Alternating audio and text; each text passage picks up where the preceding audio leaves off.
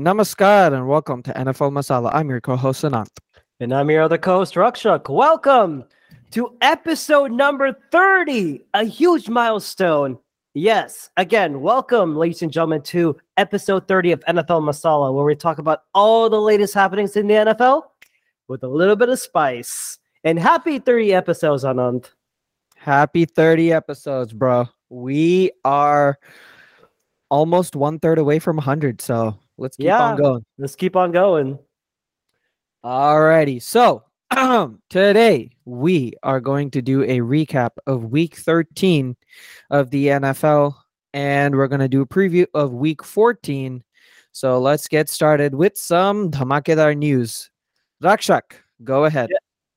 yeah, and before I begin, I would like first of all to say um, to the U S men's national team, although I made a prediction that uh, via urinating Trey Yins remote that the U S would beat Netherlands. Unfortunately, the young the lads couldn't do it. Anyway, keep your keep your chin keep your chin up, boys. You did well. Now the work now the work for twenty twenty-six begins. So good luck to you guys. And I and I know this young squad has a lot to prove for next for the next World Cup. Chin up. Exactly. And exactly. And and and of course, I could talk about more about FIFA World Cup games and how we had two close games yet yesterday and today in the quarterfinals. But this is a football. This is a an American football podcast. So with that, our first set of news is um, Anant. Is is I have to open up with a question, Anant? If you were a general manager and you apparently trade away your best player to a different team because you could, he wanted more money, but you didn't. But you didn't give him more money, and so you traded him away, and then he proceeds to go all out against your team. What do you think will happen to you? Um, I think you get a timeout. You know, go to the corner, and you know you should be on the way to get, being potty trained. You know, but you know, get a timeout. Yeah, well, apparently this is actually some big stunning news.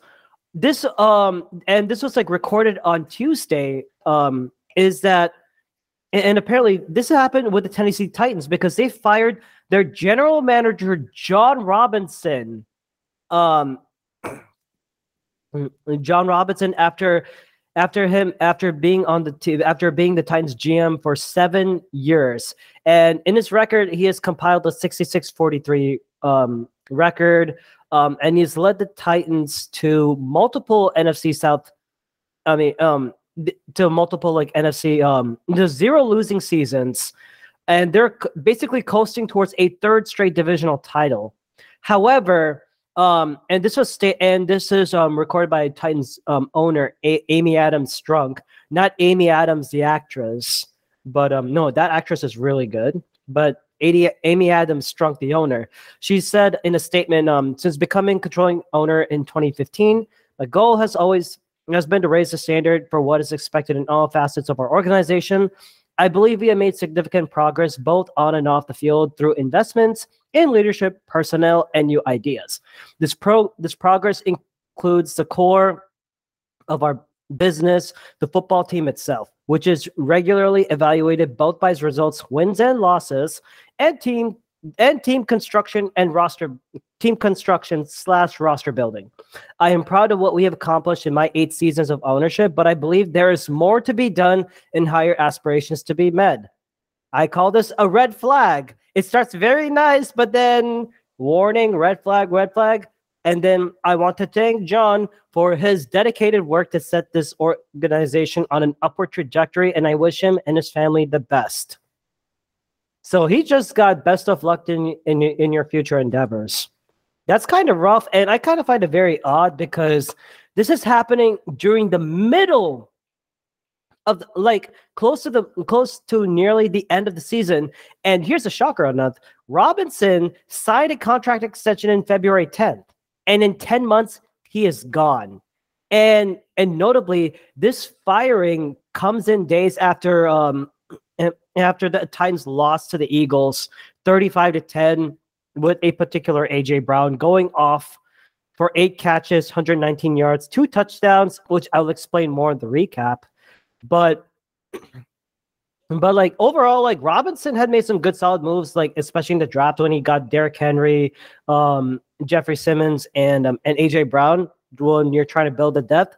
But then he also had some missteps, including like trying to sell assets for Julio Jones, especially some swing and misses with that Isaiah. I believe it was like Isaiah Wilson, mm-hmm. and then of course A J Brown, and but like but right and apparently when the Titans made that trade. Apparently, Mike Vrabel was not very happy with that. And it could, and I think with Robinson's firing, Mike Vrabel could have that Bill Belichick um, type of role where he, he could have a lot more say on who should, on who should, on how to manage the roster, which I think is the right, I think can work, but time will tell. What do you think, Anant? I mean, he deserved to be let go. I mean, Like you just mentioned, like you just mentioned, all of those um, moves that he made and the moves that he missed, the Isaiah Wilson thing, um, you know, A J Brown, that's just, it's terrible. It's absolutely terrible. Really, the only reason why the Titans are this competitive year in, year out, I think, is Mike Vrabel. Mike Vrabel and Derrick Henry. Like, honestly, those are the two two main guys that make the Titans competitive. Ryan Tannehill is pretty decent, but other than that, not really anything else to write home about. So now they need to look to the future and see if, you know, the new G M, what'll be interesting when they come in.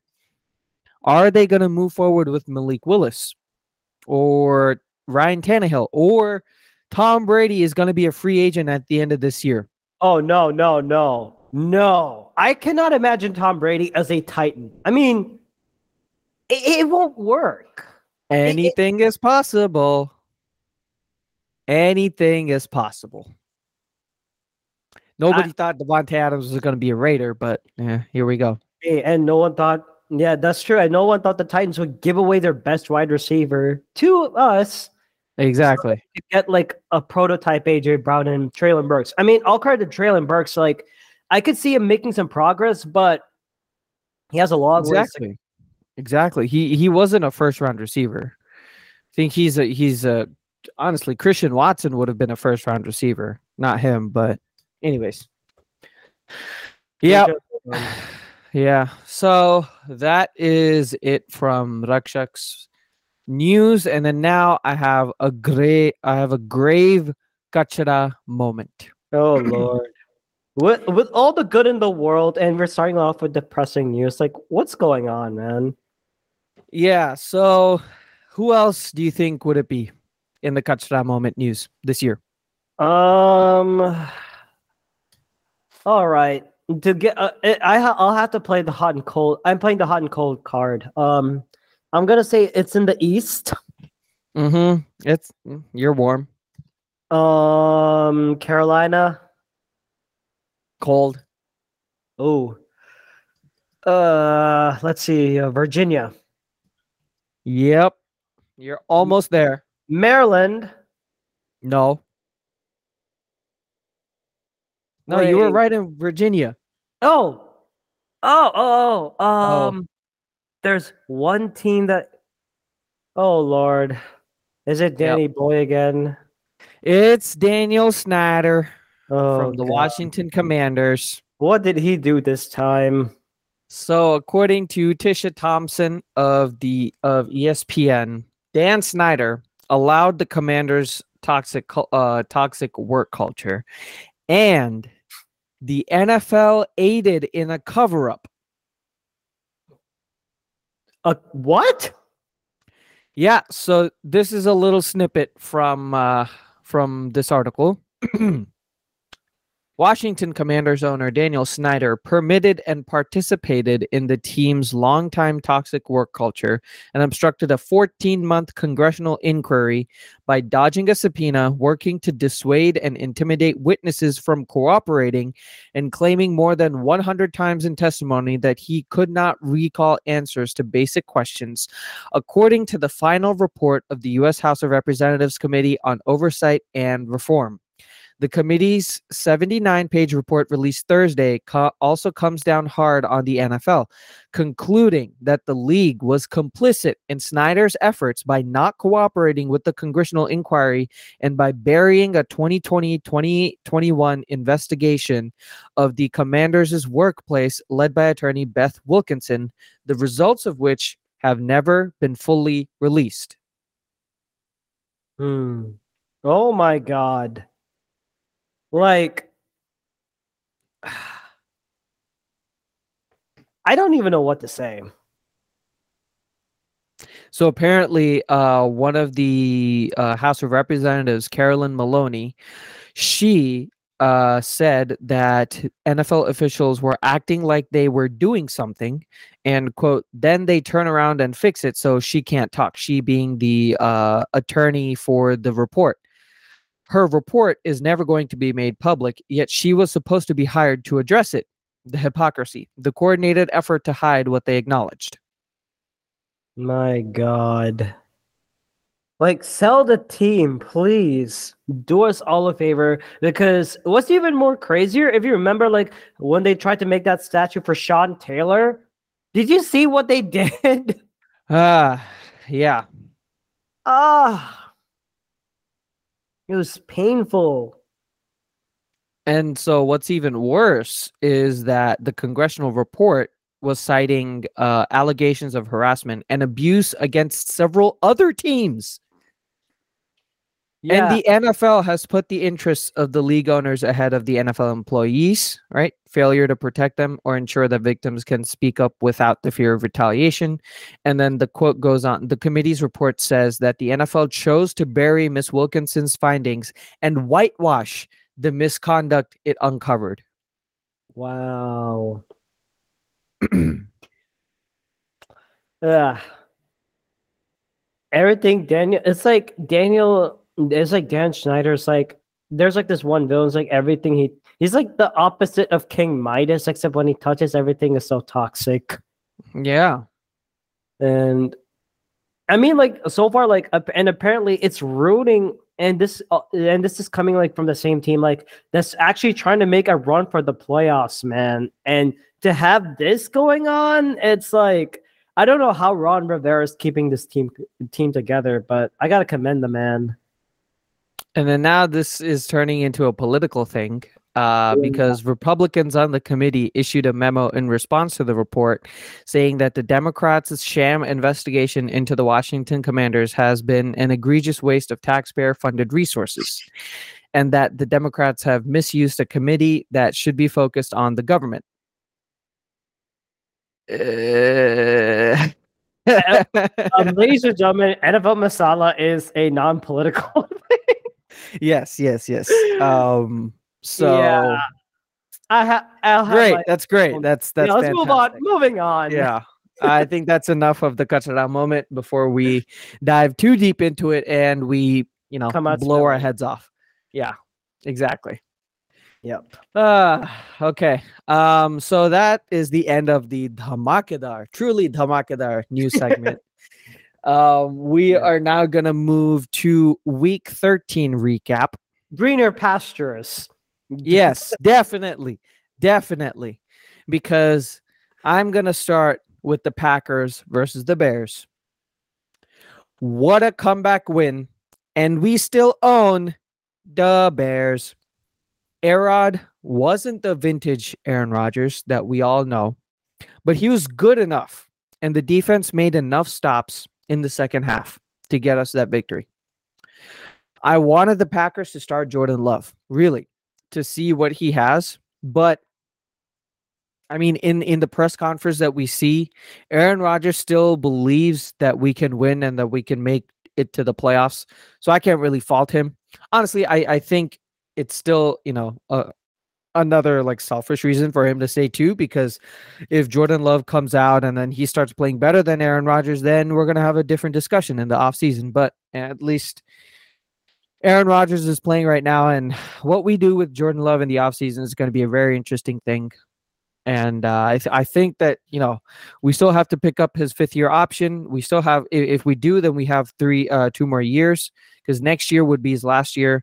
and this offseason is the one that we have to pick up his uh, franchise, uh, sorry, not franchise tag, his fifth year option on. So what we could do is we could, you know, pick up his fifth year option and then tag him the year after. So we have three years uh, to see what he can do. If if this is indeed Aaron Rodgers' last year, or next year is Aaron Rodgers' last year, we'll see.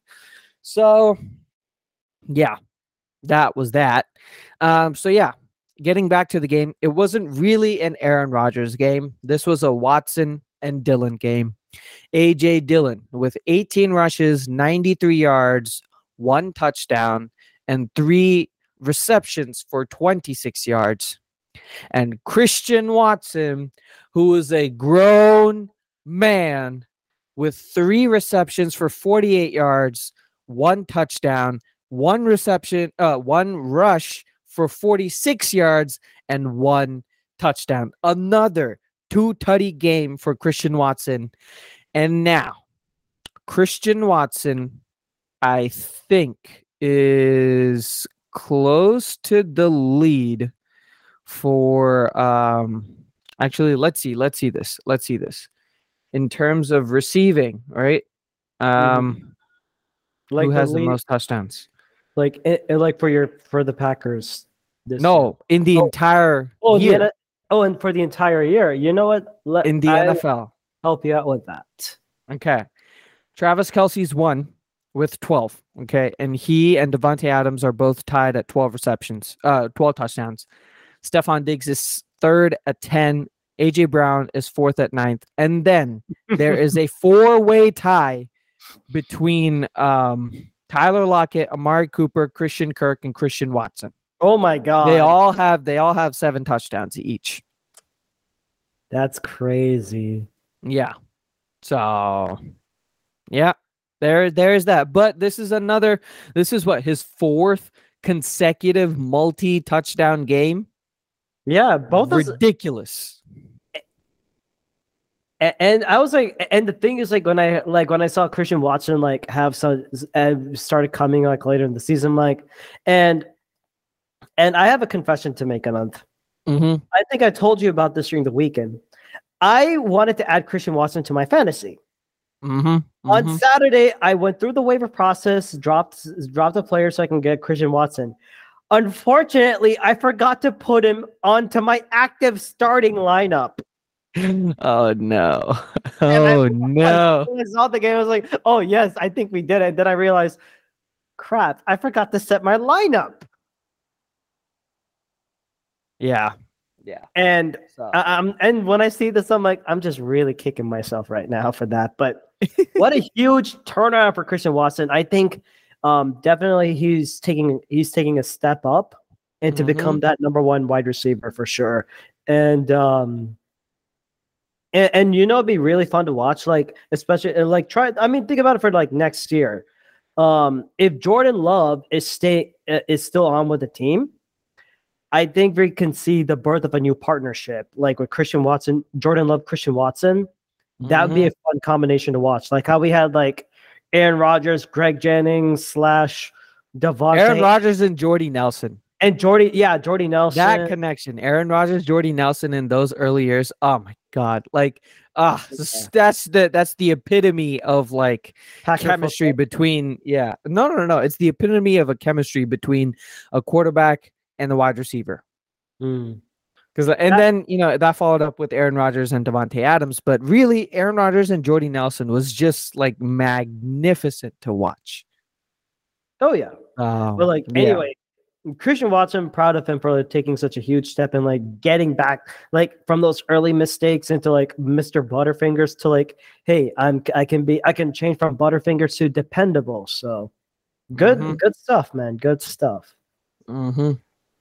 All righty. So. Let's get back to the game.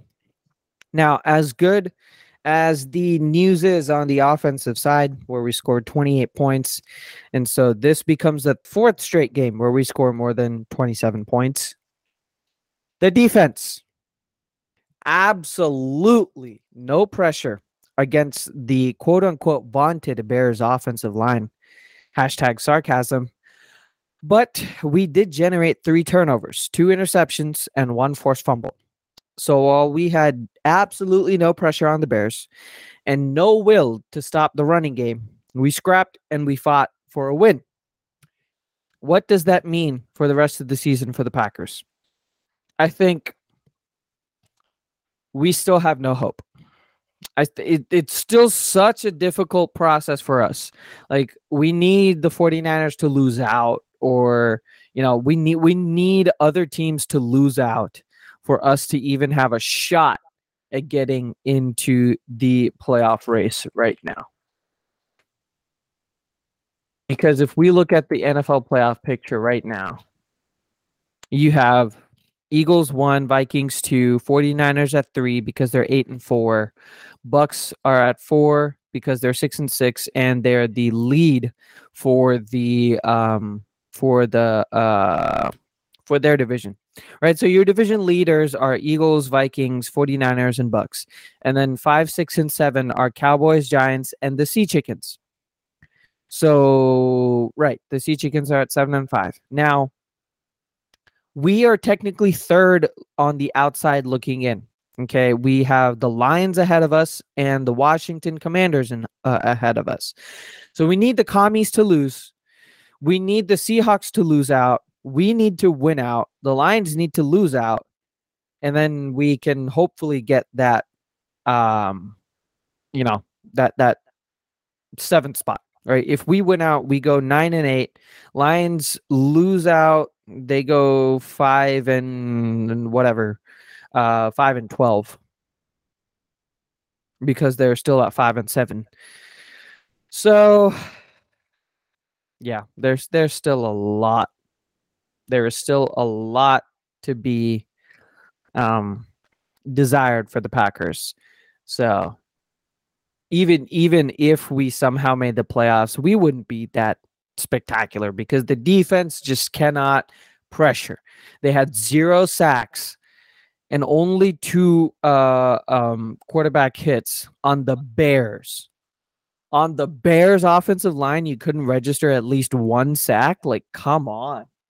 Is this how reliant we are on Rashawn Gary to generate pressure? Like, we can't generate more pressure?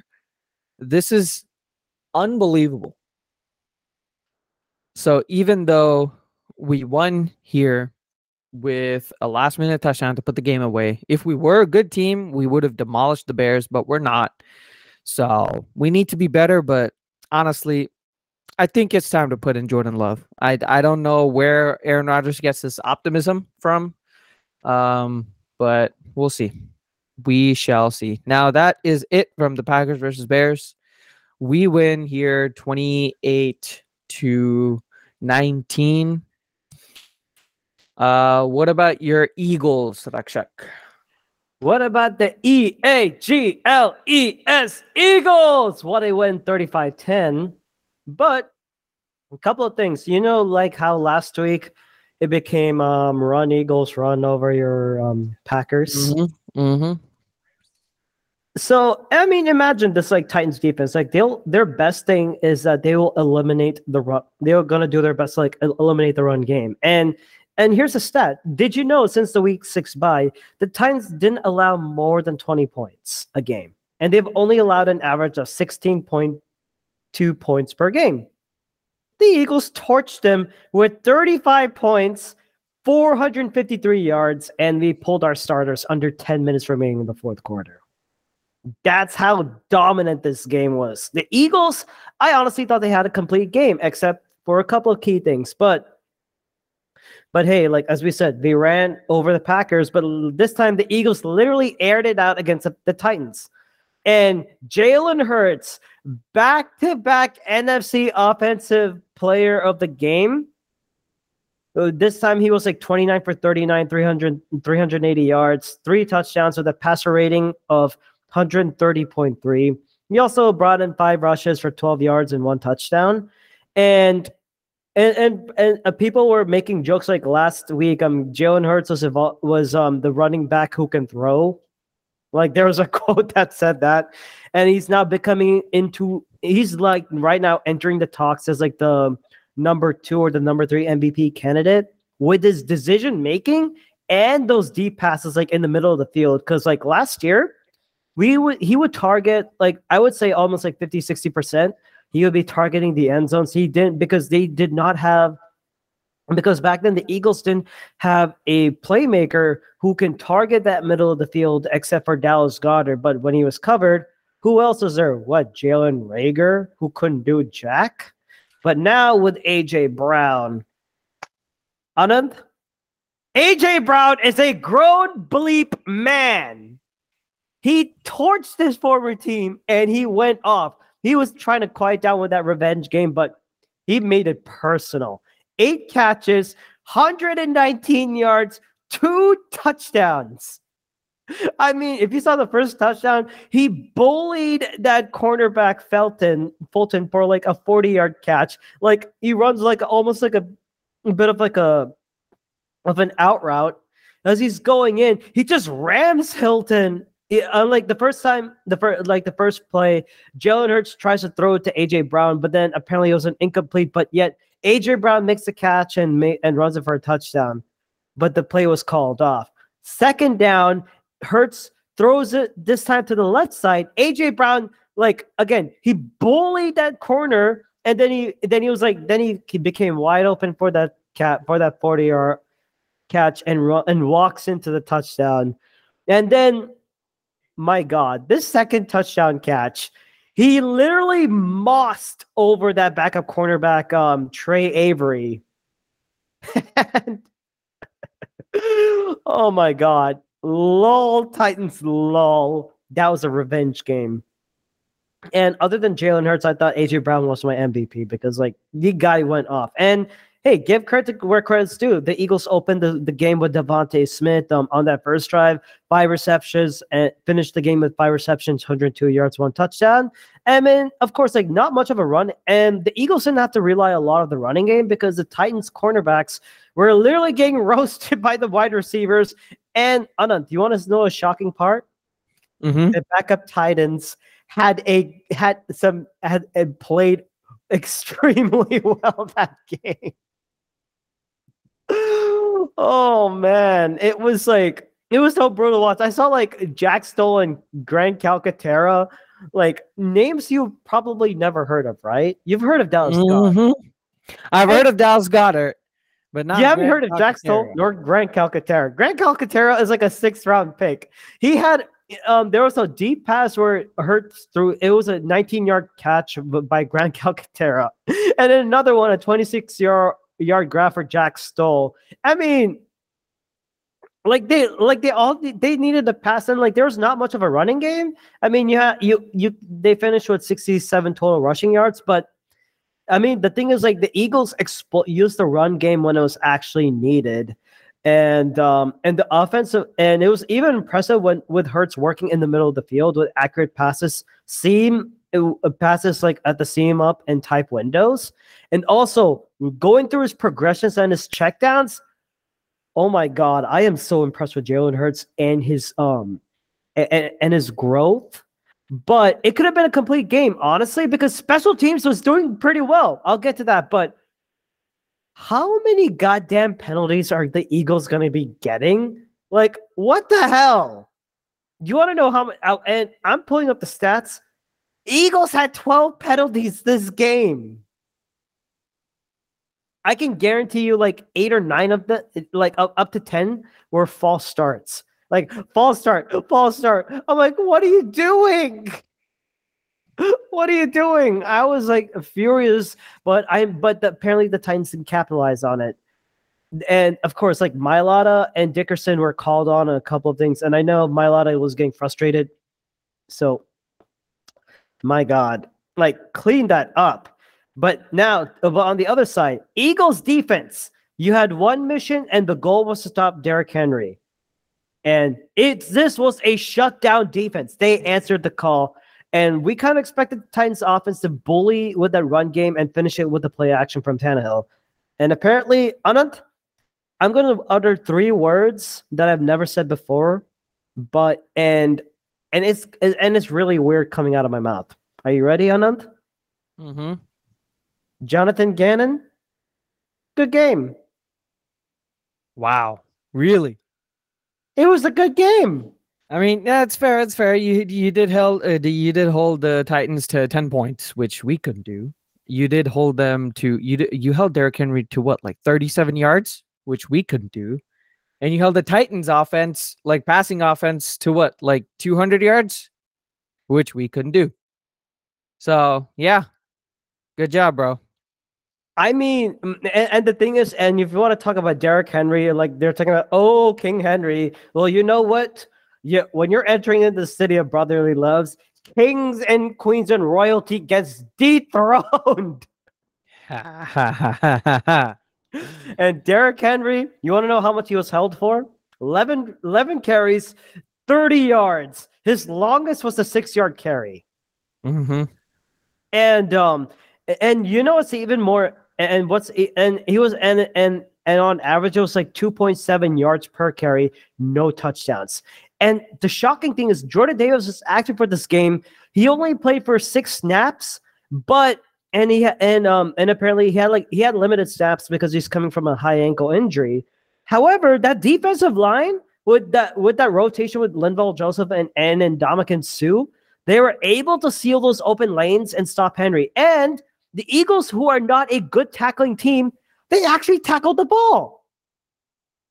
Like, I'm shocked, and they held the total Titans rushing, rushing yards to to like less than one hundred. Total rushing was eighty-seven yards, and the and the biggest rusher was Ryan Tannehill, who had to scramble, who had to scramble three times for seven for seventeen for for like for thirty-four yards. I mean, Tannehill. I mean, like if you're if you're shutting down that run game and allowing Tannehill to run, because the thing is, like Tannehill is not that much of a runner, but you force him to, to make such kind of decisions. I mean, if it works out for you, it works out.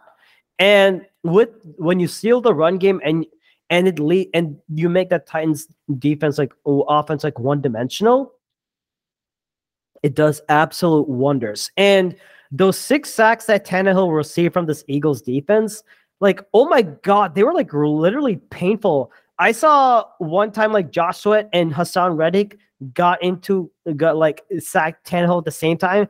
I literally felt like crunching noise. I'm like, oh my god, are you gonna let this poor man um exit out with a body bag or something? Because like, holy crap, six sacks and and, and of course like two for Josh Sweat, one each for Der- for Hassan Reddick, Brandon Graham, Fletcher Cox, and Javon Hargrave.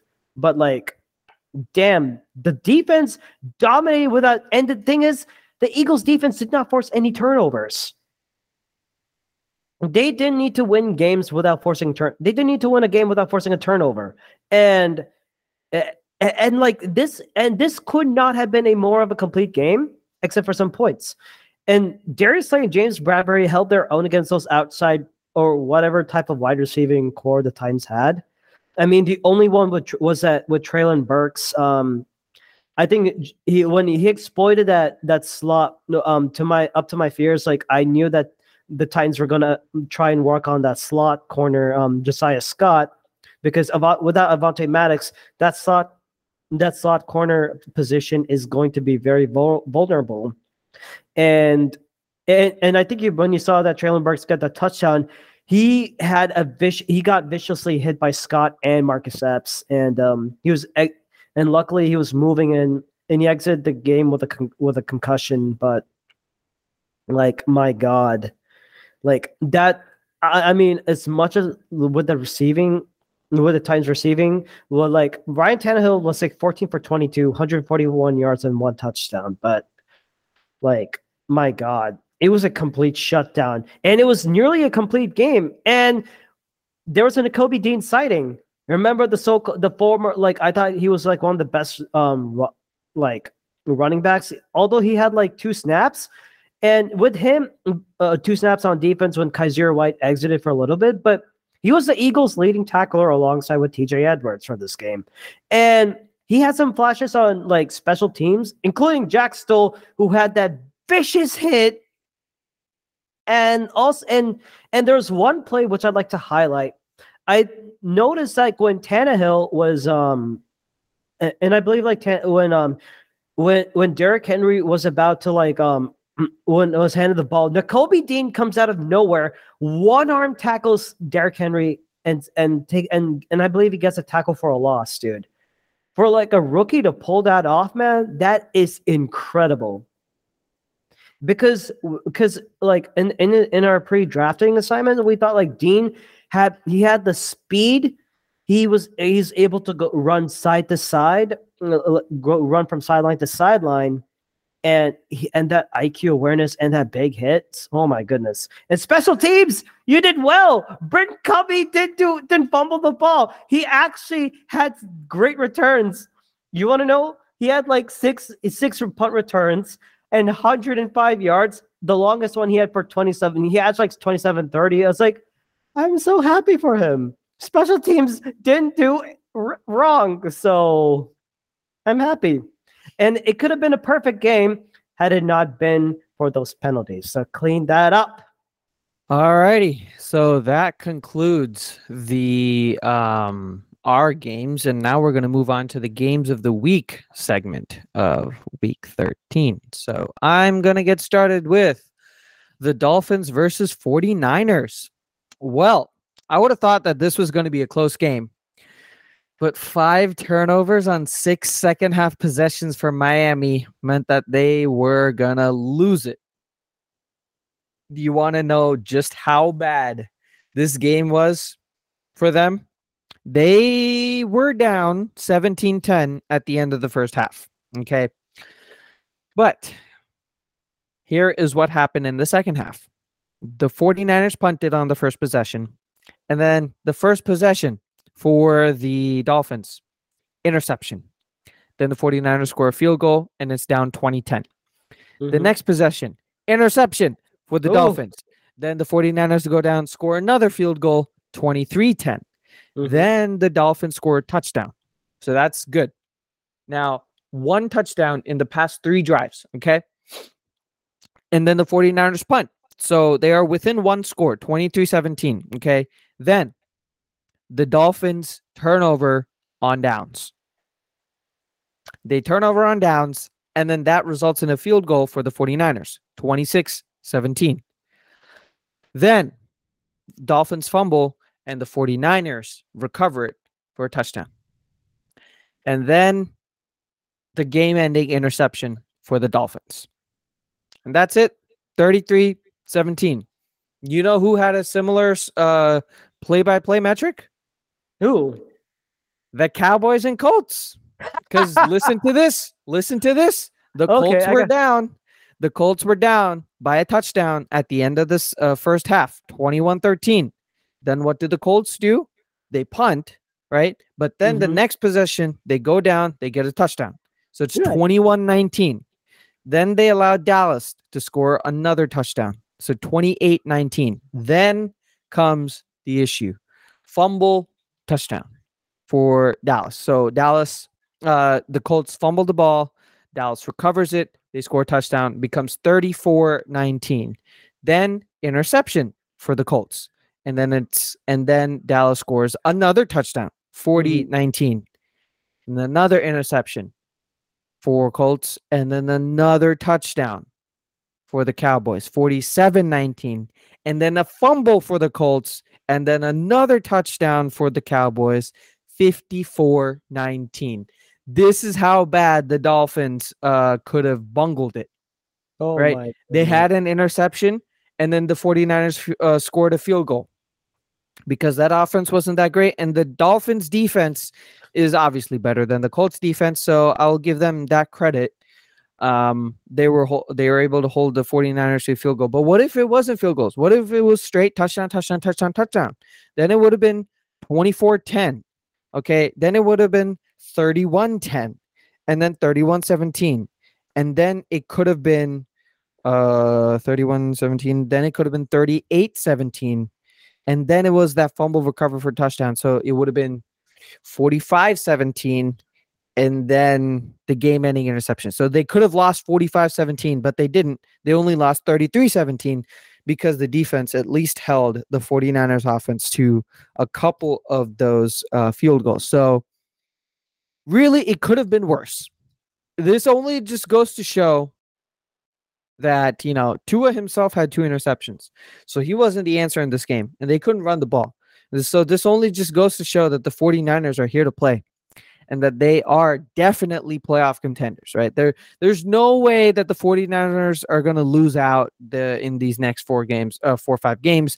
They're eight and four right now. I think they're going to take the they're, they're probably going to take the N F C West. I mean, I just don't think Seattle is as good as the 49ers here. Makes that's that's fair enough. Yeah. That's now Now, the reason why the 49ers are not Super Bowl contenders is because of a huge reason. The loss of Jimmy Garoppolo. Jimmy Jesus is uh, has injured his left foot, right? So he really can't play. Now, he avoids a Liz Frank injury, and he's out for seven to eight weeks. So it's possible for him to come into the playoffs. Just in time for the playoffs. It's possible for him, but uh, I don't think they're going to make it any further. I think they're de they're definitely playoff contenders. There's not many teams in the N F C that can beat the 49ers. Maybe the Cowboys, maybe the Eagles, maybe not the Vikings. I, I don't think the Vikings are good um, because they almost lost to the Jets. Um, granted, this year, losing to the Jets isn't as bad as previous years, but still, it's the Jets. Um, yeah. You're trying to you're trying to like make this like easy for for Niners fans. I think like hear them hearing this, they're just like, who is this guy saying like it's gonna be easy with Brock Purdy? See, that's what I'm saying. Because their defense is so good, they have a shot. They definitely have a shot of getting into the playoffs. I think that's for sure. They, I. I think that's that's exactly where their luck runs out, because Jimmy Garoppolo needs to come back for them to actually succeed in the playoffs. So, yeah. Um, so, yeah, Dolphins failed an important test that they really and and it, this showed that they really need to improve, because as high flying as that offense was, it's the turnovers that killed them. Four, I mean, five turnovers on six second half drives is not good. So as vaunted as that offense is, I mean, it's the number one offense, passing offense in D in terms of D V O A. They have got, if they want to go forward in the playoffs and, you know, be successful, they've got to be better against good defenses. And so, yeah, yeah, that that was it from the Dolphins versus 49ers. 49ers win thirty-three seventeen. Sorry, thirty-three nineteen. No, so thirty-three seventeen. I was right before. thirty-three seventeen. Uh, it's all good. And and and, you, and one more thing I wanted to add is, like, I don't think I remember a game in which a Mister Irrelevant, which is like a term for the very last pick of the of the draft, of an N F L draft, led a team all the way to the playoffs. I don't think I've heard of a of a player like that, but it's about to be reality. And if the and if the Niners do make a run, I'll tip my hat off to Brock Purdy. The kid's got some moxie in him. I'll just say that. Mm-hmm. Mm-hmm. Oh, alrighty. So yeah, that's that's it for the Dolphins versus 49ers. What about yours? Man, if you want to talk about a big game of consequences, Chiefs and Bengals. And I believe we have found a kryptonite to the Chiefs. It's the Cincinnati Bengals. Mm-hmm. The, the, I mean, the Bengals are three and oh against the Chiefs with the Joe Burrow-led offense against Pat Mahomes. Isn't that crazy? You know, there was a famous um, quote that, or at least this is what, um, well, who was it? I think this is what Joe Burrow had mentioned, that this is like Brady versus Manning, between Mahomes versus uh, Burrow. And honestly, I see it. I see it. I mean, Burrow has got that Brady magic, right, of just going in your face and winning against all odds. And then Patrick Mahomes is definitely Peyton Manning, like definitely more talented in terms of throwing, of being a pure passer of the football versus Joe Burrow, right? Right. So And we just have to see. The next fifteen years is going to be, next at least next decade is going to be a very, very interesting thing between these two teams and these two quarterbacks. And you know what? I'm actually really happy about this game. Do, do you, mm. Like, it's a weird thing because usually I support my guy from Texas Tech, Pat Mahomes, right? But and Andy Reid because he's a former Eagle coach. But you know what? I'm actually really happy in a weird way. You want to know the reason being? What? Thing is, there's no, there's like no dominating teams in the A F C. This proves that this conference is becoming more evolving. It's evolving to see like who's the strongest, who's the weakest, and now it's going to be a three-way tie. I think it's going to be a three-way battle between the Bengals, the Chiefs, and trust me on this one, Anant, the Buffalo Bills. And my pick for the Buffalo Bills to go to the Super Bowl might m- might have that reality because the Bengals are in the way of that Chiefs team. And yeah. and and continuing on with that game, man, it's like, and Pat Mahomes, he had like an average game, like six, sixteen for twenty-seven, two hundred thirty-three yards, one touchdown, and he also had um. And he also had like a rush, and, and I think you remember you saw that one play where he had like that. Um, it was a, it was, a, it was a second or a third and goal, and he run, he ran in for the touchdown. But then, then as he crossed the line, the ball popped out, and everyone was, and like the Bengals were like fighting to get to recover it, but it was ruled a touchdown. You saw that play, right? Uh, no, I don't think so. No, I, no, I didn't watch it. it, but it was like a very physical game, and I actually had a fun time. It's like I could not even close, like switch channel to things because uh, switch a thing because like, oh, this is a fun game to watch. And also, welcome back, Ja'Marr Chase. And boy, oh boy, did he really help. Um, he had um in his return seven receptions for ninety-seven yards. I mean, geez, I think they didn't miss you. I think like I think he had to remind them like, hey. You know who the hell I am, man. I'm Ja'Marr Chase. He nearly hit, and and and who would and do you think of any player who comes back from injury and has like what a hundred plus receiving, like nearly a hundred receiving yard gain? Ja'Marr Chase almost pulled it off, and also and and a big one. Samaje Perine stepping up for twenty-one carries, one hundred six yards, but and. And, and like he had those huge runs, which helped, which helped put that Bengals up, which had that Bengals offense. Man, it was incredible. And and and and with this, I actually had, want to talk about a couple of game-changing moments. And um, and I honestly wanted to put this in one of the Masala moment of the week. And I think this is a contender. There's uh, and remember, the Chiefs are leading twenty-four to twenty. Mahomes throws a. A big pass to Travis Kelce. He go, he's into Bengals territory, and he's rumbling for a big game. However, the Bengals are not done with the play. They don't give up on this one. Instead, linebacker Jermaine Pratt runs in, like tries to, and other defenders are trying to bring him down. Pratt forces the ball free, and he recovers the fumble. And from that moment, the Browns lead that game-winning drive in which Joe Burrow goes six for seven. Passes fifty-three yard and an eight, and which finishes off with an eight-yard touchdown to Chris Evans, backup. Not Chris Evans, the actor, but Chris Evans, the.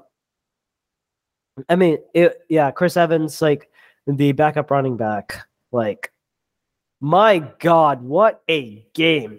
And the and and here's the thing: the defense held the Chiefs scoreless. It, um, like it since then they go and. And and and and and, here, and here's a little bit of context. Like the Chiefs were had a fourteen to three run in the third quarter. In the fourth, the Bengals had ten and ten points answered back, and they won the game. Just incredible. Which begs the question: why did the Chiefs go full Reid when? And and I know it's a third and three. Mahomes is trying to wander around. Then he gets sacked for a fourth and eight, and then. Of all things, you know that your defense is struggling, so why on earth do you go for a fifty-five-yard long field goal attempt? You know, in an open, windy condition in Cincinnati.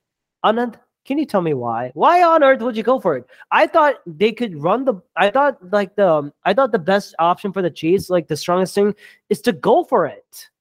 And of course, like, this is a game, like, of course the Chiefs will downplay it, but this is really good. This really hurts because right now, Buffalo, because for the Chiefs, you're you're probably not going to get that number one spot because right now, Buffalo has as a has a tiebreaker over the Chiefs. The Bengals have a tiebreaker over the Chiefs, and now they're not going to get the A F C number one spot. I mean, of course, the Chiefs are going to win their division easily because right now it's it's like one of the weakest. But you're you're not going to get that first round bye, and they better look themselves in the mirror right now, and they have to fix a couple of things. And with the Bengals, my pick to go to to win the A F C North, I think it can possibly, I think it can happen. They do have a chance, and and with the way Joe Burrow is clicking on time. And I think it's that L S U mindset and that Cincinnati, like that's that's showing him like why he was a Heisman winner, why he won a championship with their with um, the L S U Tigers before going to another Tiger team, and like it's incredible to see that kid's growth and a new rivalry being born, like. And the and the thing is like, and you know what, Joe Burrow, he said he's not satisfied. You know what he said in his press conference, dude? Hear me out. Listen, what? He said, we left some points on the field, but we still find a way to win. Burrow said, we still got five weeks left. Let's keep this train rolling. This team knows what it takes to win these games. We've been there. It's December. It's time to separate ourselves. That is a grown, pardon my French, ass leader. That is a leader mm-hmm. right there. And it kind of reminds me of Jalen Hurts when he says, like, nah, I'm not satisfied with all that. But, oh, my God, Joe Burrow, he's making some grown man decisions, and and I would not be surprised if they make a deep run in the playoffs, dude. Like, crazy. And and guess what? The Bengals are hosting Cleveland next Saturday, next Sunday, and I think and, and all the Bengals need to do to secure that number one seed, they have to win out. That's my take. And the Chiefs, of course, win out your games, and you have to pray for some help. But that's my take. Well done, Bengals. This A F C, um, the some A F C games are really are beginning to heat up. Love it. Yep, yep, yep. So that's a wonderful recap for uh, Chiefs versus Bengals, and now we're going to move on to the punch minute segment. Punch, punch, punch, punch, punch, punch, punch. I had there we go. Yeah. um, all righty. So on to my games. Saints versus Bucks. Bucks win seventeen sixteen. This is definitive proof that Tom Brady is drinking alien blood. Okay. His dark magic knows no boundaries. He will sacrifice the joy of many for his survival again. And one more point I'd like to make. That Saints pick in the first round is looking very good for the Eagles, so keep on taking it. Oh, my God. Oh, my God. Jeez. Like, you guys are so, ah. Hey, it's, ah. It's, it's, it's, it's your fault if you have some kind of, of spooky deal with Howie Roseman and you pick up the phone when he's calling. Yep. Yep. Yep. Yeah. All righty. Next game, Colts versus Cowboys. As I mentioned, Cowboys won fifty-four nineteen, which, by the way, is another scoregami. So clap, clap, clap, everybody. It's a scoregami. See, this is what happens when you turn over the ball four times consecutively. Cowboys win in another classic McCarthy bomb. Okay, we all remember the Packers defeated the Bears. fifty-five, uh, I think it was fifty-five fourteen. And then the next week, the Packers defeated the Eagles fifty-three twenty. So those were two of the happiest weeks of my entire life. Huh? Yeah. When was that? Uh, Wait, like twenty fourteen, twenty fifteen, I think. Oh, yeah. That was yeah. a bad. Oh, that was the Chip Kelly era. When yeah. I was so fed up with it with Chip Kelly for trading away Deshaun Jackson and LaShawn McCoy after one of those big things and getting scrubs like DeMarco Murray, Miles. Oh, God. It was so ah, ah. so bad. I hate you, Chip. Uh, oh, boy. All righty. So uh, next game, Chargers versus Raiders. Raiders win twenty-seven twenty. The Chargers chargered it again with a lead at halftime. But then after half, their next two drives, a fumble and a missed field goal. Wow. Next game. Yeah, next game. Sea Chickens versus Rams. The Sea Chickens win twenty-seven twenty-three. They came very close to losing, though, to John Wolford. Let's go. They were one touchdown away, or uh, yeah, one touchdown away from losing, and it was a Wolford interception that saved them. So, yeah. Woe, woe to them. uh-huh, uh-huh. Yep. Broncos versus Ravens. The biggest news isn't that the Broncos are losing again. Okay, because we all know that that's going to happen. But is Lamar being injured? All right, so let's see what happens. Let's see the extent of his injury, because if Lamar is out for multiple weeks, this is really going to put a dent on Ravens' you know, playoff plans. Because they have the, obviously, they're in the division with the Bengals, but they also have the Browns and the Steelers. Uh, they're not going to do much, but, you know, it's it, the A F C is a tough, it's, it's, it's a tough uh, conference. So we'll see. We'll see. Now, that is the end of my Punch Minute segment. What about yours, Rukshak? Um, you know, you know, before I want to make a statement, you know, got to get shout out to Broncos country, though. Um, you know, we're, you know, we're so Mister Unlimited in in our ways of um of, of scoring drives without without going to the end zone, scoring a touchdown. You know, Broncos country, let's ride. I, that yes. was bad. Yes. No. no, no, no, no, that's good. That's that's necessary. I'm trying, man. I am trying, but it's necessary. This Broncos team is so painful to watch. Yeah, but um, I mean, all right. From my segment, of, from my part, Bo- the Bills versus the Pats. Buffalo finally wins a game in their division. Did you know that? And Josh really? Allen, yeah, Josh Allen is the first player in N F L history with three seasons of twenty-five passing touchdowns and five rushing touch and five rushing touchdowns. Um, he finished the ga- he finished the day with twenty-two for thirty-three, two hundred thirty-three yards, two touchdowns, eight rushes, and twenty yards. And the Bills were three for three in red zone trips. And did you see that one play in which Josh Allen, as he was like coming out of bounds, he makes this jump throw and it was a catch for catch for a touchdown? That was pretty fun to watch.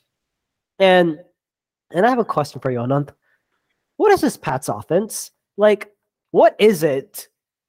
Joe Judge and Matt Patricia should not be calling offensive plays.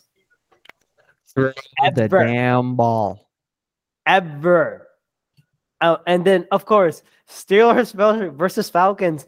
Falcons. When I said about asking for like like getting help from FEMA and the and the department, like in any health departments to take like choking classes, I didn't. I literally didn't mean it. You are literally a glutton for losing close games. I mean, the Steelers were willing to go above. And and what's even more crazy is that the Steelers were willing to go above five hundred with a good, like to, to finish the season with like above five hundred again, this time with a good rushing attack, and Kenny Pickett playing very well. And by the way, Cameron, the Hayward brothers are actually helping the Yinzers on both offense and defense. Steelers defense is helping, so Steelers got a Super Bowl? Question mark. I don't know. It's up to you, N F L Masala fans. Jags versus Lions. Lions win forty to fourteen. The Lions' offense was dominating. So was defense. The Li- and did you know the Lions scored on all five drives in the first half, and they and ended with a seventeen-point lead. And and and and and and in the second half, first three possessions all scored. The Jags had a scary moment with Trevor Lawrence um, going down with an injury, but thank God he was okay and able to come back to the game. But but then again, like the Lions are being in second place in the division. That's um that's a shocker. Jets versus Vikings. This Mike White hype um has to come to an abrupt stop against that Vikings team. Like like I I don't know if you know this, Anand, but did you know the Vikings are literally nine and oh this season with one score games this season? Like, what the hell? They're bound up for a loss. And how many red zone trips are the Jets going to have but only end up with one touchdown? Like, did you, like, they were, like, literally one for six. Did you see that game? Mm-mm, I didn't. I I, I really wanted the Jets to win that game. And then, of course, my favorite Commanders versus Giants. This was a win-win for the Eagles because it was a twenty twenty tie. We have a second tie. Thank you for tying, you fools. For the N F C leads, for the N F C East lead, but um, definitely costly for playoff spots because Washington is now on. Giants still have a wild card, and um, what's even, and, and I don't know, I and I don't get that last decision making by Daniel by by um by the Giants offense like at, at the later stages. And how do you let Taylor Hine and I and I honestly thought like the Giants were like literally playing the tie, and you and Graham Gano was like almost kicking like what a fifty plus sixty yard field goal at the at, near the end of overtime, and I said like, oh my god, they're gonna go for a tie, and when they tied, and I'm like, you have got to be kidding me. And guess what? The Commanders in three weeks' time they're playing the Giants again. I think like two to three weeks. I'm not sure, but like, eh, I don't know what they were doing. Help me, help me understand. Oh no, oh, no, no, no, no. Um, week fifteen, the Commanders are gonna be fa um, are the Gi the Commanders are facing the Giants again, and honestly, that tie is gonna hurt them, but it doesn't hurt my Eagles, so I'm gonna go with that. Alrighty, so that concludes the Punch Minute segment, and now we're going to move on to the Masala moment of the week. So mine is got to be the Donovan Peoples-Jones um, punt return touchdown for seventy-six yards. I mean, that was just beautiful, and let's let's give some love to the to to uh, those plays done by non-offensive people, you know? Yeah, special, special teams. teams and defense. Special teams are important. Mm-hmm. Special teams matter, folks. Yes, special teams matter. So that's it for me. And of course, I have to. Go, I, I'm a full homer on this one. I'm going with A J Brown mossing over the Titans' backup cornerback for that second touchdown catch. I mean, Jalen Hurts makes this makes a thirty plus yard um, pass. Like it's a fade route. A J Brown is like literally behind. It's like. Both of them are like literally tied up. A J Brown like grabs it from his shoulder, from the Titans guy's shoulder, and like grabs it and like snatches it away. I'm like, what can this guy not do?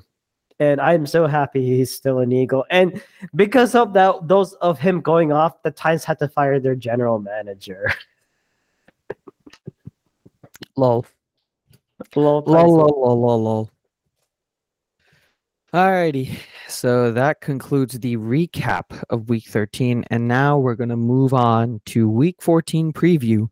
This is going to end rather quickly because if we were to start with the Packers, who do we face? Nobody, because we're on a bye week, baby. So I will cede the floor to Rukshak and his Eagles. All right.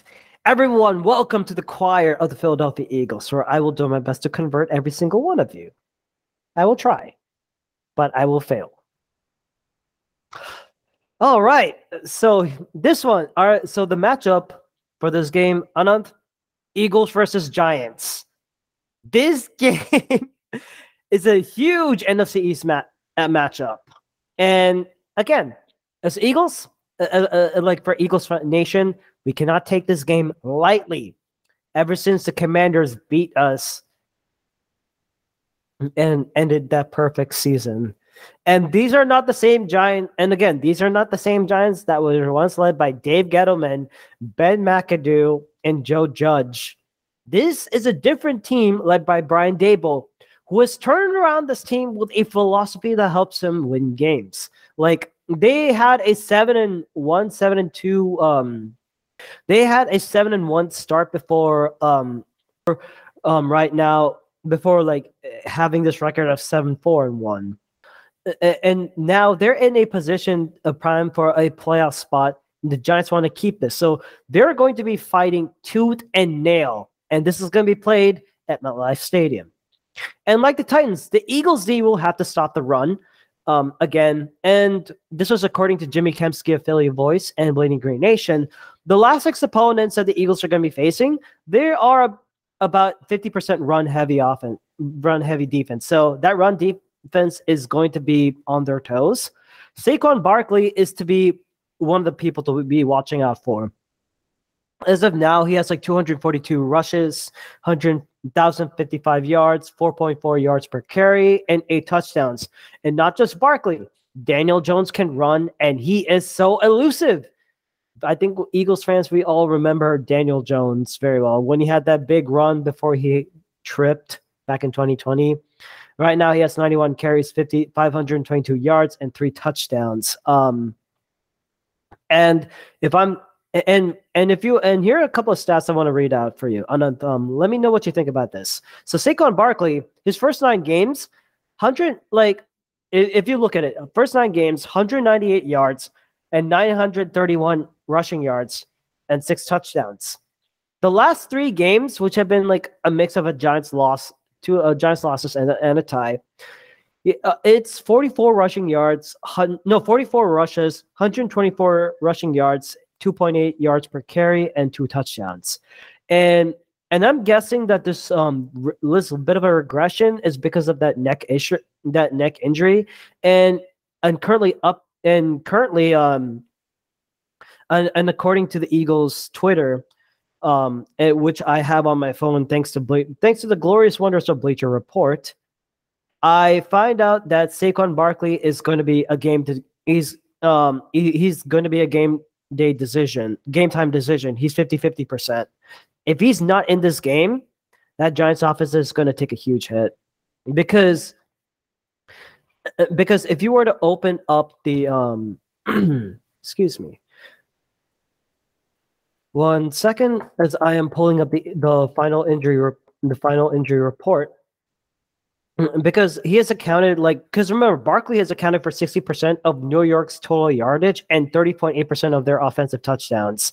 And of course, week six since he has been dipped, but but if you're relying so much on Saquon Barkley, it's going to take a toll. And the and and your backup running backs that the Giants are going to be having is with Matt Breida and Gary Brightwell.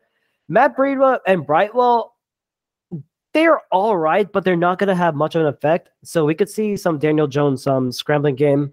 And Anant, like what, like when your team faced off against the Packers, uh, no, when your Packers faced off against the Giants in London, and I know it's may um, bring back some post-traumatic stress. So with the Giants, they were able to exploit some of those lines with the run game, correct? When Barkley yeah. was healthy? Yeah, yeah. That's why our goal was to stop Barkley, so that we could prevent um, the Giants from success uh, from succeeding, but obviously we didn't. Okay, yeah, that makes sense. And and all, and here's some and and um, and what's even more concerning, like the, the the issue for Barkley is very huge, because right now the Giants barely have any wide receivers um, remaining for this game. All the biggest threat I would remember is like is Darius Slayton. Remember, they on you want to know who's on I R right now for their for the Giants receiving core? Sterling Shepard, Wandale Robinson, some rookie, and, and I think a bench player in Colin Johnson. They traded away Kadarius Toney, and Kenny Golladay may be coming back, but Darius Slayton and Kenny Golladay, those are going to be your two big targets. And I am, and um. And I think, and I may need you to help me out on this one. Who are the other Giants? Um, like who? Like if you were to look at the, the current Giants depth chart right now, who is their biggest strength other than um, like who? Isaiah Hodges, Richie James, and Daniel Bellinger, tight end. Like does that um the does that name strike? Do these names strike fear to you? No, definitely not. So some huge news I thought you may also want to know. Avonte Maddox has been act is activated for this game. The slot rece- the slot corner is back, and um, and also side by side, this may be a revenge game for another e- former Giants player and James Bradbury, which I will never understand why the Giants let him go, and now he's with the Eagles. Ooh, oh, I think he may want to. I think he's planning to go all off on this game.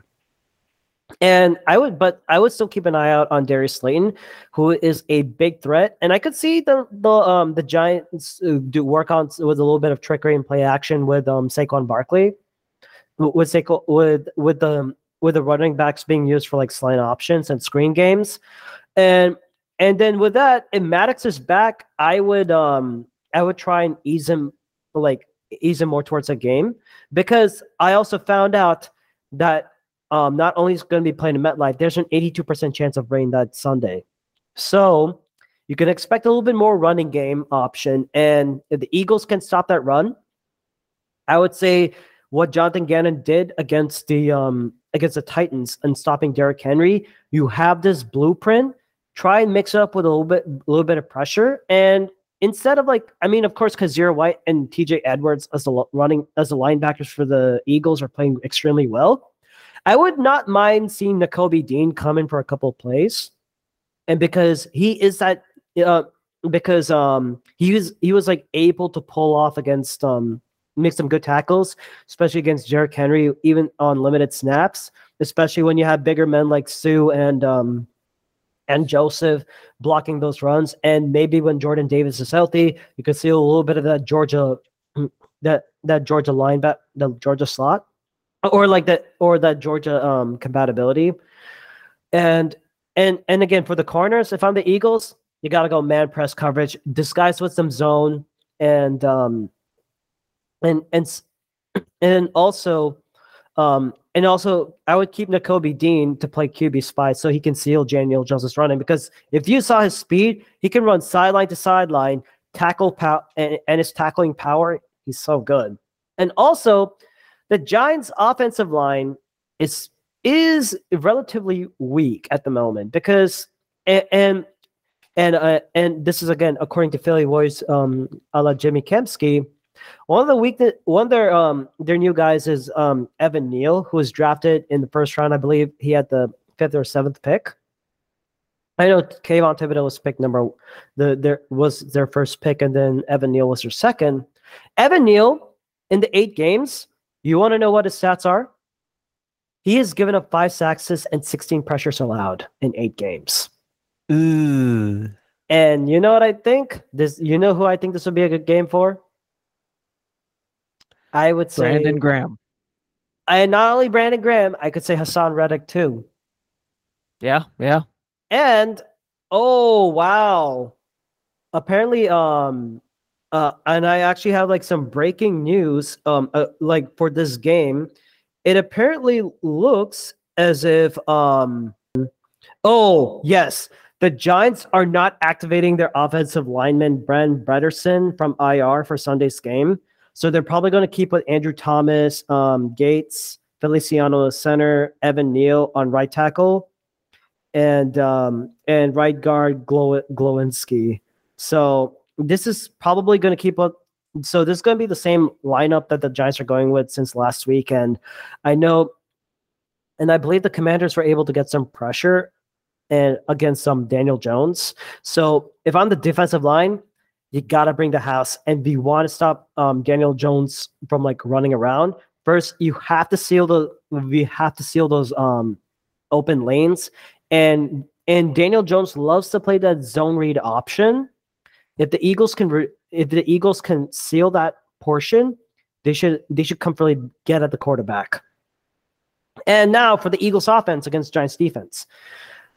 The Giants are a blitz happy team. They're, I believe, they lead the N F L with forty, and this is according to like um another stats from Yahoo, from um from from some Yahoo insider, and I also got this from um, Bleeding Green Nation and Philly Voice, a la Jimmy Kempsky.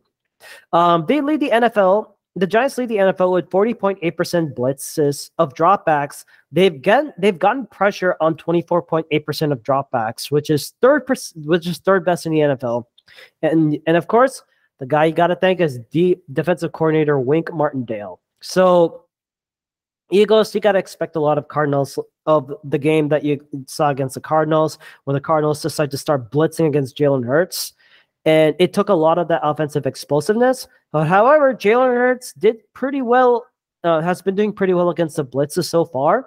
But this is a game where the Eagles' ha- offensive line has to stop and stop. Do not force. Do not um, have any penalties with false starts and holdings, please. Jordan Mailata and Lane Johnson have to be on the watch out for that rookie Kayvon Thibodeau, because this guy is doing re- because this kid, this rookie has been playing really well. He's been getting a lot of pressures lately. And I would also keep an eye on the Giants' defensive line, um, especially with Dexter Lawrence, Azeez Ojul- Ojulari returning, and Leonard Williams, who, who I believe he's considered to be doubtful for this, and with an with a neck injury. And I would and looking at Ojulari and Oshane Ximines, both defensive defensive line defensive ends, they are really good edge rushers, but their linebackers are not that good. And Anant, you know, there's a familiar name in their linebacking core. Did you know that they have J- Jalen Smith and Micah McFadden? Yeah. I also thought that they had Blake Martinez. I thought so too, but apparently he retired. After oh, some- wow.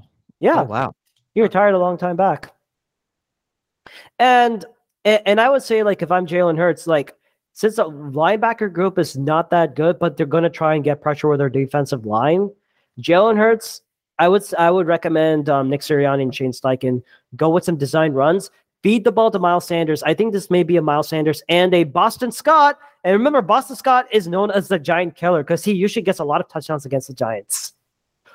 And um, and all and and I and and remember, Jalen Smith is not good. I repeat, he's not been good ever since he was, even though he was in his prime when he was a Dallas Cowboy. Remember, their linebacking core is not that good, so I could expect the Eagles attacking the middle of the middle of the field again, and and this time go short passes because, again, with the rain coming in, so I could see short medium passes and um and Eagles playing a little bit cons- conservatively, but that could work. And then, of course, the Giants are weak on secondary. They took another hit because Adoree Jackson is out with the game. He had a tw- he has an M C L sprain. Again, why they let James Bradbury walk walk to the Eagles, I have no idea. In the Giants secondary, they're allowing six point six yards per pass attempt, but I don't think it's going to be enough against the bat against the League of Batmen, which is I call I dub for the Eagles wide receiving core, A J Brown, Devontae Smith, and Quez Watkins, and. And Quez Watkins is still, and I think Quez Watkins is is going to be playing, although he's did suffer that um, shoulder sprain against the Titans. So I would say, like, uh, say continue what they did. Like, I would trust A J Brown to like just dominate, and um, but uh, but also, um, I could see Devontae Smith having another close game, and Devontae Smith and Quez Watkins stepping up if A J Brown is sealed. But the thing is, like, the Eagles can beat you in multiple ways. They could beat you running the ball, they could beat you with passing, and they could beat you with Jalen Hurts running around. And and with that, Jalen Hurts, he just needs to continue with that same progress. Special teams, whatever you did with the Titans, if you can replicate it for next week, for, for this week against uh, against the Giants, I'll be very, very happy. And play a complete game. Please, please, for the love of God, no penalties via false starts and holding. And don't overforce any throws. Make smart plays, as always. And I think the Eagles will win this game thirty-three to twenty. What do you think? Any thoughts I, that you want to add in? I mean, I think the Eagles will win too because the Giants are just not strong enough to beat the Eagles. So, so that wraps up... Um, the Eagles versus Giants. Now on to our games of the week segment. I'm going to select Bucks versus 49ers. What? Yeah, I know. Two of my most hated teams. And the reason why, it's because it's an interesting matchup. Oh, I got to hear this. Yeah. And the reason why, it's because it's Brady versus Purdy. Brady having played for twenty-two years and Purdy being alive for twenty-two years. Wow. That's why it's interesting. Oh my goodness. That's yeah. Funny. Yeah. So let's see what Brady can do against one of the best defenses in the league. All right, Tampa surprisingly has a ninth best off passing offense in terms of D V O A at twenty point nine percent. And the 49ers are sixth in terms of passing defense. I think minus nine percent D V O A. So we know that Tampa ain't running the ball because they suck. Okay. They're thirtieth in the league in terms of rushing. thirtieth. Do you want to see the bottom five worst rushing offenses? And these are their uh, appro- like uh, corresponding passing offenses. Okay. Yeah. I have the, to hear this. Number five, the Broncos. They're ranked twenty-eighth in the league at mm-hmm. minus eighteen percent. And their passing offense is surprisingly ranked twenty-fifth at minus one point nine. Okay. The Chargers, twenty-ninth ranked offensive uh, offense in terms of rushing, negative nineteen point six percent. But their passing offense, twenty-fourth, a shade above average at zero point four percent. Okay. Now comes Tampa Bay, thirtieth at minus twenty offense. But they have the ninth passing offense at twenty point nine. Like, look at these. And then you have thirty-one for Houston rushing, but thirty-two passing. And then Indianapolis, thirty-two rushing and thirty-first passing. Like, these are the complementary passing D V O A uh, stats for each of the five worst rushing teams in the N F L, right? twenty-fifth, twenty-fourth. Then Tampa comes in at ninth, and then thirty-second and thirty-first. Like, Tampa Bay is so heavily skewed towards the pass, and they're so heavily better at the pass. It makes sense because you have, when you have Mike Evans, Julio Jones, Chris Godwin, Russell Gage, and Tom Brady throwing the football around, obviously you're going to be good at the pass. Okay. But you have Leonard Fournette, who's not known to be, I mean, he did have a resurgence, so to speak, um, but he's not like a top ten running back. Their offensive line is not the same as last year. So, yeah, they're, the, the, the Bucs are going to pass the ball.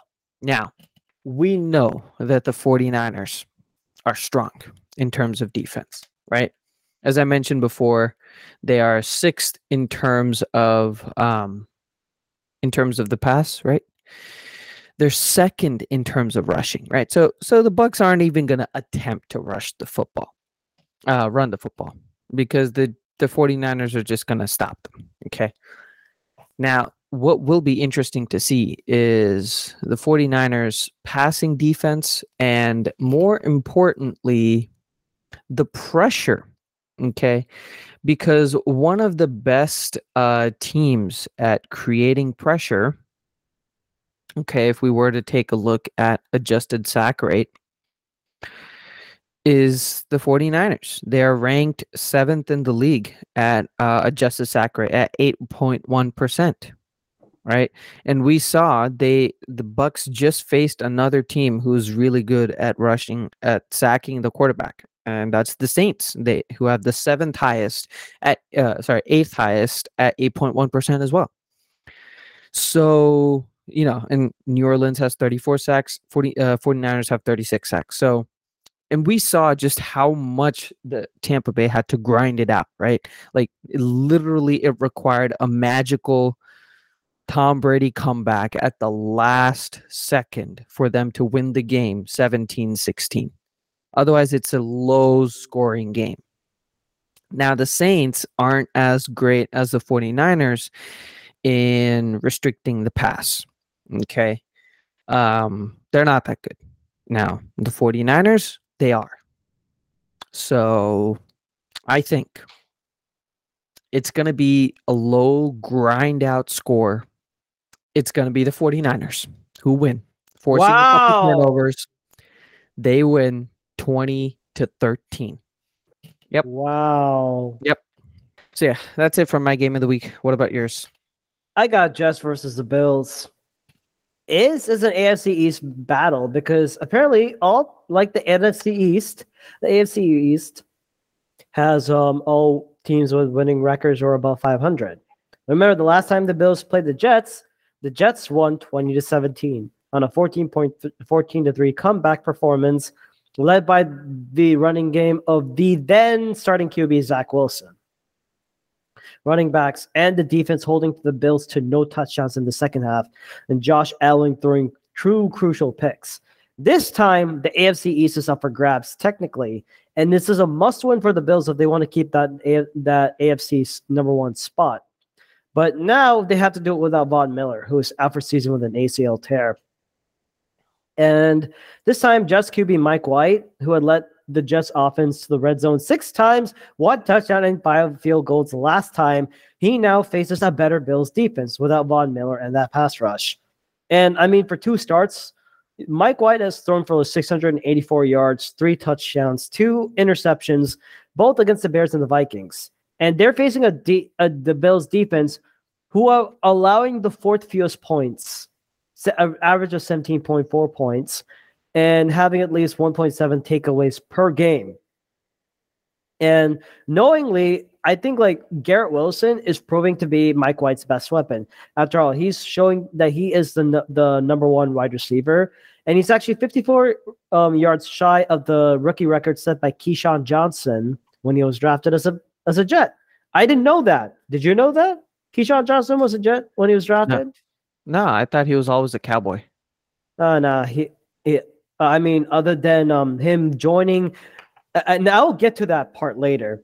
I, I mean, other than Keyshawn Johnson, as a who has a fit, who is joining, who has joined this nauseating bandwagon of a team, who is now have members like Marcus Spears, who's a former player. I get it.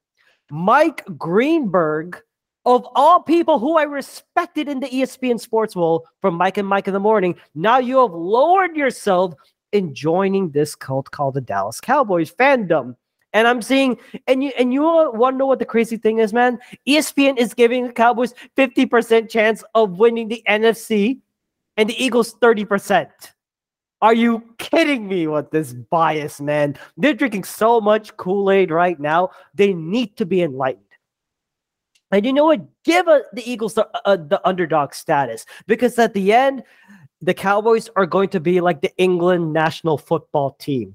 They're going to have all those fancy players. They're going to chant, it's coming home. Oh, the Cowboys are going to win the Super Bowl. And in the end, they're going to be facing failure. That's my that's my thing. but um, but anyway, back to our original, back to what I was originally saying. Keyshawn Johnson actually set the record for a rookie wide receiver, um, for a rookie wide receiver at eight hundred eighty-four yards. Garrett Wilson needs fifty-four yards, and I could say, and and and um and with some big news, we see that Tre'Davious White, Matt Milano, and Jordan Poyer are questionable. Jordan Poyer is going to be out, so so the Buffalo they have so Buffalo has to bring the house to literally force Mike White to pass quickly, and the Jets can counter that with a run game because the Bills' defense are is twenty-fourth against the run. They're allowing like one hundred thirty-six rushing yards per game. And if you were to look at the Jets roster, if you give me one minute, I believe in their depth chart that um, they're getting Michael Carter back, and James and James Robinson can come can come and play too. So I and then of course um, Tyler Conklin, Elijah Moore, Corey Davis, and Garrett Wilson are going to be the those biggest weapons. And And if I'm Mike White, don't throw it to Braxton Berrios on certain plays. Give it to your, give it to Garrett Wilson if he's roasting the corners. And now for Josh Allen on the and the Bills offense, they're facing a Jets defense that's been looking very sharp. Um, I got to give credit to Robert Saleh. I mean, the last time his performance, um, the last time the Jets played um in, in that game. Uh, Josh Allen had two hundred five passing yards, two rush touchdowns, but he also had two costly interceptions and two fumbles that game. Two fumbles which were recovered by the Bills. However, I would think that I would say that the Bills have to build from that run game between Devin Singletary and James Cook, but the Jets' rush defense is only allowing four point one yards per rush. They're the fifth, and this is shocking. They're ranked number five against the run. This is according to E S P N. The Jets' defense. Huge improvement, I gotta admit. And and another thing that they have they're also gonna be seeing is a familiar face in Ahmad Sauce Gardner, who's been outstanding. And D J Reed not having to do too much on the secondary. And Jordan Whitehead and LaMarcus Joyner they're playing complementary roles, but Sauce Gardner, I could see him being going up against Stephon Diggs and or put D J Reed against Gabe Davis. And there will be certain plays in which um, they may rotate, put Diggs on the slot, just a counter. But um, it's going to be a very, very tough game. And I think that it's going to be twenty. I'm going to say twenty to seventeen, but instead the Bills win. It's going to be a tough game. And this time they're playing at Orchard, back at their home in Orchard Park, which has not been snowed out since. So it's going to be a very close game. Bills are winning at twenty seventeen. What do you think? I agree with you. Uh, I think the Bills are strong. So I think like they're just strong enough to uh, beat the Jets, because the Jets, I don't really believe in their offense. I mean, like Mike White had a uh, pretty good game, his first game, and then second game was wasn't that great. So we'll see. But yeah, I think I think that if the Bills need to move forward in the playoffs, then they have to win this, and I think they will. I think that urgency is going to put them forward in the uh, winning total. So yeah. Alrighty, so that concludes the preview for week fourteen, and that actually concludes the episode for today. So if you guys liked it, please leave us a review at one of the four platforms that we host this podcast on: Apple, Google, Spotify, and Pocket Cast, or send us an email at N F L Masala at gmail dot com, spelled as N F L M A S A L A at gmail dot com. And we will hit you with our signature outro. Go Pack Go. And fly, Eagles, fly. And also make sure to follow us on, because we're officially on Instagram at N F L. And we're on Instagram, at N F, uh, which is at N F L Masala twenty twenty-two.